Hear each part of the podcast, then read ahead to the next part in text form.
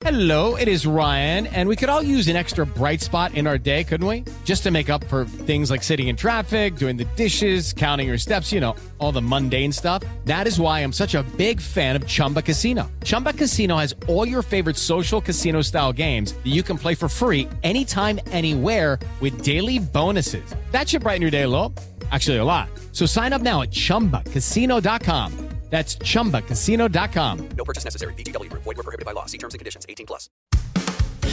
Recibe todo el panorama informativo en podcast con Alejandro Villalbazo e Iñaki Manero, un servicio de Asir Noticias. Creo que todos estamos en las mismas. Vivimos pensando cómo pagar las deudas, cómo salir de nuestras deudas. Todos en mayor o menor medida tenemos por ahí una deudilla, va.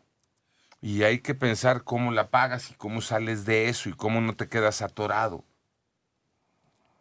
Pero también está eh, la parte que nos preocupamos por el pago de nuestras deudas, pero no somos ordenados en eh, nuestros ingresos y cómo gastamos nuestro dinero. Nos dicen los expertos, cheque nada más. Realizamos compras por impulso. Hay quien no sabe ni cuánto gana.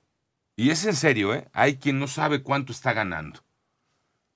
No se lleva un control de precisamente cuánto gano y cuánto gasto.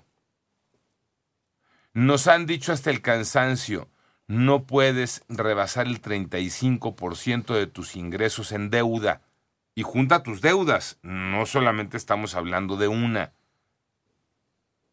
Siempre creemos que el crédito, la tarjeta de crédito, es una extensión del salario.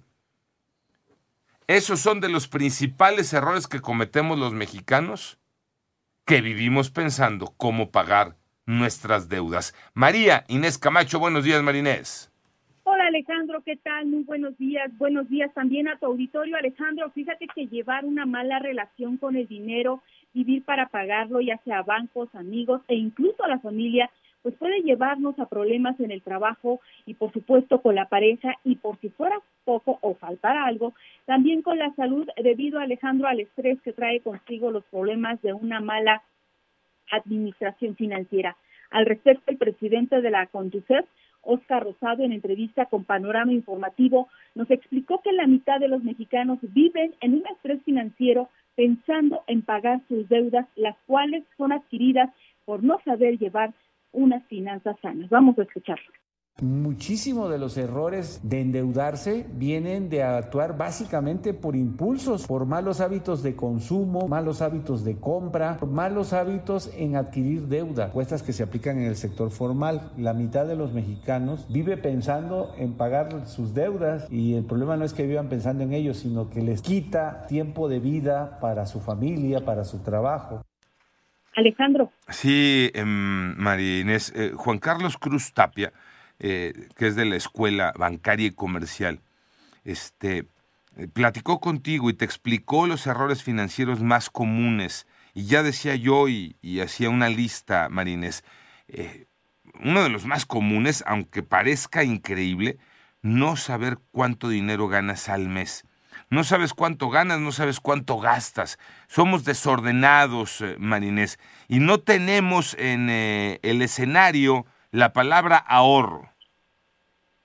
Así es, Alejandro, esos son los principales errores financieros en los que incurrimos. Pero ¿te parece si escuchamos a Juan Carlos Cruz, cómo, pues, cómo llevamos o cómo cometemos estos errores?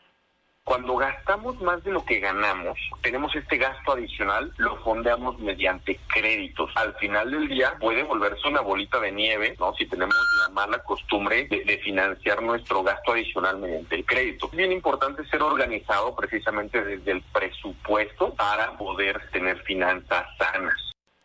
El presidente de la Conducef, Oscar Rosado Alejandro, precisó que no siempre es malo endeudarse, si no se supera el 35% de los ingresos.